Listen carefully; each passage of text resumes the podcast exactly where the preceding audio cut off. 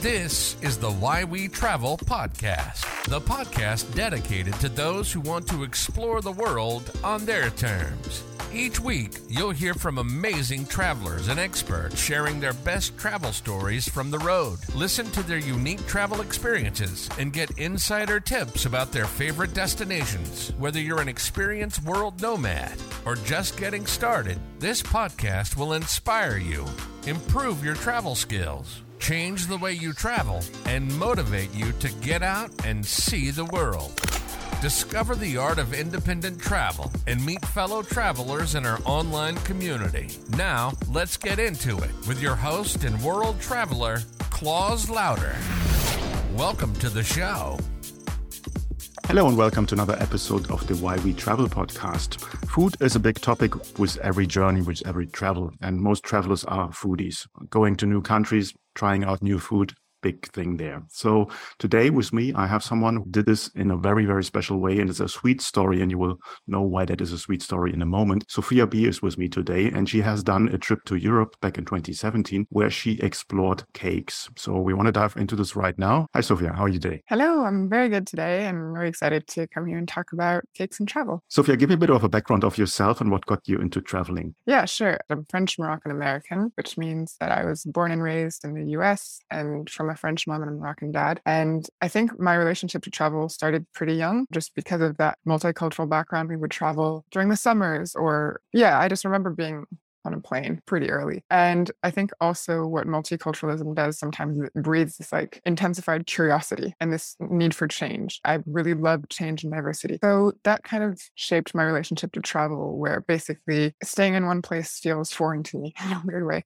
I need to continuously go and explore. And by the way, traveling can be something like a 10 hour flight away from home, or it can just be hopping in the car and driving 30 minutes outside to a different neighborhood. But it's this idea of exploration and movement towards something that you don't know that I feel very connected to. And yeah, and I also moved around for university. And then just whenever I'd have a spare time or spare change, I would find a destination. Europe is great for that because we have these low cost airlines or you can just go to Dublin for $5. So traveling is definitely a key part of my identity for sure.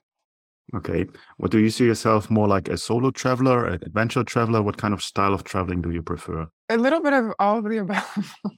Choice is not my forte. I enjoy traveling alone because it means that I'm going to more easily like talk to people or I'll be independent and in charge of my time. And then at the same time, I also love going like with a friend. Group travel, not so much. Weirdly enough, I organize travel retreats, but I wouldn't participate in them myself. And something that I often do when I'm arriving in a new city or a new place is like I'll try to Google like insider tip i'll try to look for like local blogs instead of maybe like the first google results because when i go to a place i'm not going with this idea of okay i have a list of 20 things to see i like to just walk around and see what the local lifestyle is like it's the same for food being able to just walk and see what places look full and what places look full of locals is something that really excites me but i think it's a hybrid it's not like adventure travel either it's leisurely everyday life traveling. Okay, sounds great. Now, back in 2017, you did a very interesting trip and you wrote Love, mm-hmm. Pray, and meets Anthony Bourdain, which is one of my heroes. So we're on the yeah. same page. So what got you to the idea to go to Europe and do something very special? Tell me about it.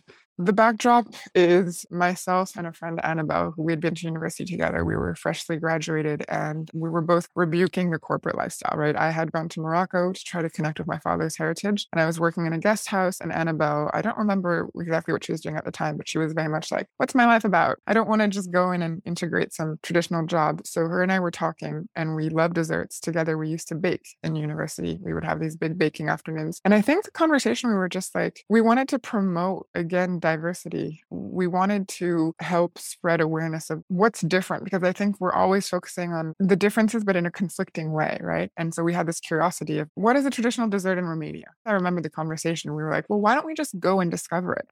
And then we thought, well, why just Romania? Why not all of Europe? And at the time, the kind of hitchhiking concept wasn't there. We thought we were very young and irresponsible. We thought that we would be able to save up in a few months and then go and do that with the car. And that wasn't the case.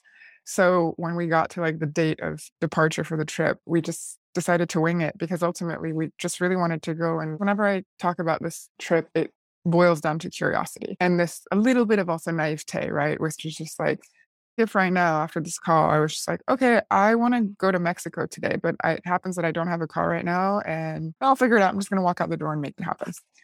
Because there's something that's driving you, the curiosity, you find ways to make that happen. And Annabelle and I were both obsessed with dessert. We both were very curious about what kind of desserts exist in Europe and also in the world, but we just started with the scale of Europe. And also, we wanted to open a bakery, like a coffee shop. There was also a business plan behind it. We're going to go get these recipes, and then we'll have this shop in which people can come and try desserts from all over different areas. Okay. So you said Romania was one of the countries. Which other countries did you go to? We did 18 countries in total. If I can roll through them pretty much in less than a minute, I think. We started in France, went up through Belgium, Germany, Czech Republic, Poland, Hungary, Romania, Bulgaria, Greece. I'm definitely missing some in the way, but that's okay. After Greece, going up again the coast, Serbia, Bosnia, Macedonia, we didn't stop, Croatia, Slovenia, Switzerland, Austria, Italy. I haven't counted on my fingers, but that's the tour. Okay, that covers quite a bit in Europe. What's your approach to find this specific dessert or cake? It was so messy. We would just literally show up somewhere because also we're hitchhiking. So we don't really have this is the thing with hitchhiking. Like you can be very stuck and say, I'm trying to go there. That will limit your way of traveling. Whereas we were like, okay, we're trying to go to Greece. Greece is huge. So from there, we would land somewhere. And once we had figured out housing, because that's the other thing, we were sleeping in strangers' homes, we didn't really know where we'd stay. We would just talk to people on the street it's actually a really interesting question. Nobody's asked me this before, but Annabelle and I would be different in our approach. I want to control sometimes. So I would be like on Google looking traditional recipe of Bulgaria or something. And Annabelle was always very good at inviting me into like, there's probably a lot that we don't know that the whole point of coming to see the locals and to learn the local recipes, like just trusting that we'll find what's really present here versus looking at Google and then saying, we found this recipe specifically and we're trying to make this. Towards the middle end of the trip, we'd show up. Like there's one time in Greece, we rallied almost the entire town. We were just walking down these cobblestone streets and people were like, who makes that orange cake that's really good? Oh, it's that girl. Okay, where is she? Who makes that orange cake? And we just found this girl who makes an orange cake that's very specific from the region because she blends an entire orange into the batter. So she doesn't just put orange juice, she takes the entire orange that's really ripe, blends it into the smoothie maker, and then it makes this paste and she puts that into the batter. So you have a super flavorful orange chocolate cake. And those are things that like I wouldn't have found that on Google. I wouldn't. I would have found probably baklava or something. Yeah, I think you had the right approach there, just winging it and just go for the flow and see what happens. Was my yeah. approach to a certain degree there. Now, obviously, going somewhere and finding this one thing, and you just got a little bit into it, but then getting the recipe out of someone to mm-hmm. take it mm-hmm. with them. I think that can be a different level of challenge there. So, how did you approach that? My one belief on this is that people want to help. It felt like a treasure hunt. Think of the way that children approach a treasure hunt. We weren't just coming in like, hey, give us one piece of information. We're like, tell us your favorite local dessert and then teach us how to make it and tell us somebody who can make it with us. And I think once you present a question like that as a collaborative game or a collaborative approach, most people, human psyche wise, are like, okay, how can I help? And so that was just part of the conversation when we're asking for dessert. We're not just asking, hey, where's the best bakery? We're like, what's a traditional dessert and who makes it best? And also, help us connect to them because they're going to teach us and we're going to bake with them. It was pretty supportive. I don't need to sugarcoat. We also had disappointments. We had this one coffee shop I remember where we went for two days straight and they were like, yeah, yeah, come back tomorrow. I was like, okay, tomorrow. And then tomorrow, hey, come back tomorrow. And at some point we were like, okay, tomorrow means no, thank you. And that's okay. And we would ask people to help us. And also, we had this very light and playful tone. I tell this to my team members sometimes, but I think people want to help. And the way to make them help, the easiest way to make people help is to tell them specifically how they can help you. So when you're going to go and ask for advice or ask for support, instead of saying, like, hey, I need help, be like, hey, this is exactly what I need. Like, I need ABC. Is there something in all of this that you're able specifically to do? It's like, this is all that I need. Help me get the treasure hunt. Okay. How often did you get lost in translation? Because obviously, with all these countries, there's not only language differences, but also cultural differences yeah. all over Europe. So, how did you deal with that? I think that was not that easy. Anna and I both speak English. I speak French. She speaks German, and we both also speak Spanish, which covered a lot of surface. Romania, for example, is a Latin language. I did not know that Romanian. I thought it was going to be a very like Slavic language. But I think for the most part, we got around in English. We definitely started speaking more English and German once we were getting uh, the more east we were getting. Also, Google Translate. Although Google Translate can have mistakes. I remember one time being in a truck with a driver who was telling we were writing back and forth. And I guess Google Translate just didn't work in Polish the way we were expecting it to. So we were like, okay, can we go to this city? And then he hands us the phone and there was his language written. And then there was like, okay, in 20 minutes, I'll blow you up. And I was like, I think it's probably he'll drop us off. It probably means that, but Google is miscommunicating the word. And so for the whole 20 minutes, we were just like, he's going to drop us off. And then other moments, there's probably stuff that I got lost in translation that I don't know about in both ends. But overall, technology is a great tool for communication. And another thing that I sometimes tell my friends who are traveling is don't underestimate the power of nonverbal language because when there is a will to communicate, there is a way to put your message across. It can be through miming, it can be through pointing things, it can be through drawing, it can be through words and you replace them. And there's always a way to put your message across. You just have to be creative about it.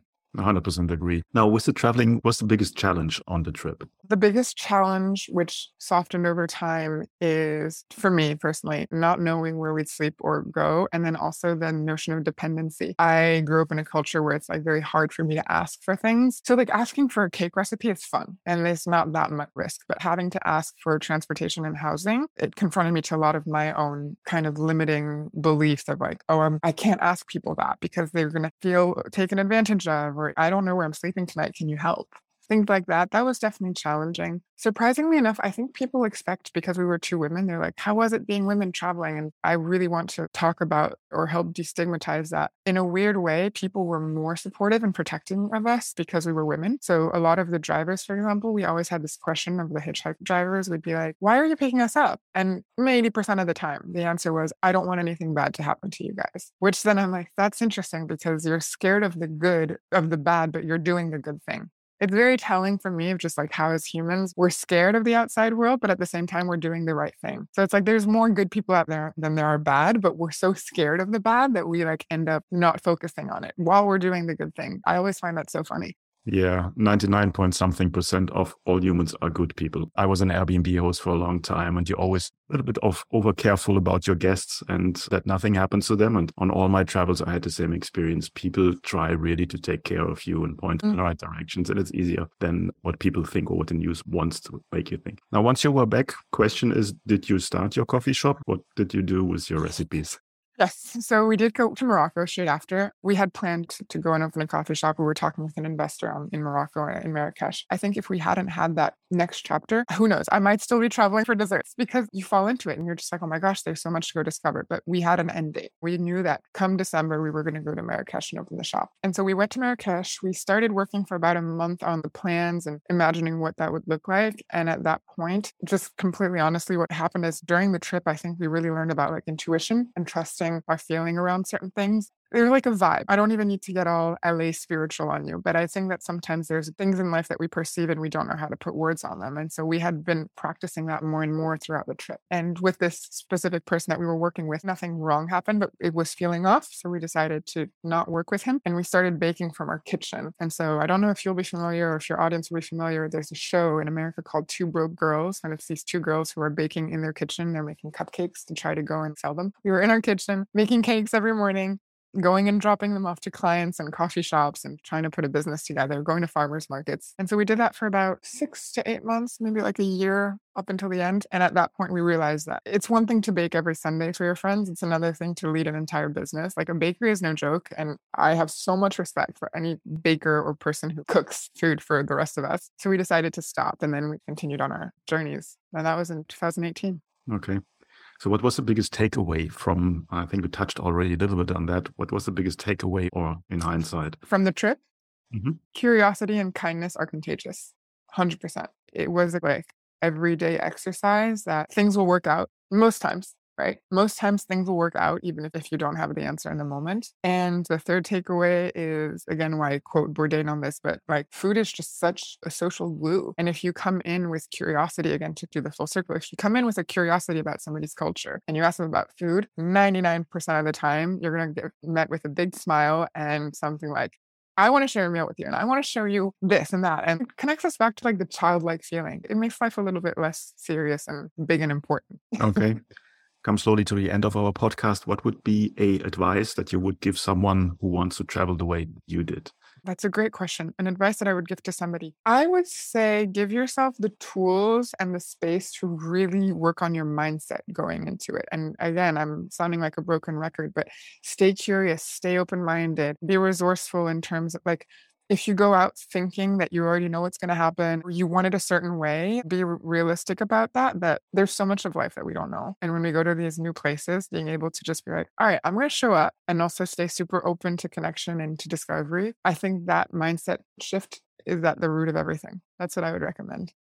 Awesome. Sounds really good. Where can people find out more about you when they want to get in touch with you? Right now, I would say through social media. Instagram is where I'm often, as we all are in my generation, just addicted to the phone. And otherwise, I also have my website on which people can send me a little message. But I'm an open door. I love people getting in touch. And recently, somebody actually had heard the story and they were doing a similar trip about coffee. And he reached out, being like, I'm trying to explore every coffee in every world. Can we talk? And we had a great chat. And I love that. I thought, how fun that we can all inspire each other to go travel. It's really fun. Coffee sounds great. My round the world trip was under the Credo, the burger and beer tour. So I did a lot of burgers and a lot of beer. Okay, that's, I want to hear about that. so we're all foodies at the end of the day. Yes, Sophia, so much for your time. I will put the links in the show notes that people can reach you if they have any questions and talk soon. Thank you. Have a great day. You too. Bye. Hey, Claus here. Before you leave, I have a question. Are you a traveler? Do you have a favorite travel destination or favorite travel experiences that you would like to share with the world? Then become a guest on the Why We Travel podcast. Simply message me and I will get you all the details for becoming an interview guest. And then we take it from there. That's it for now. I see you in the next episode and have a great day.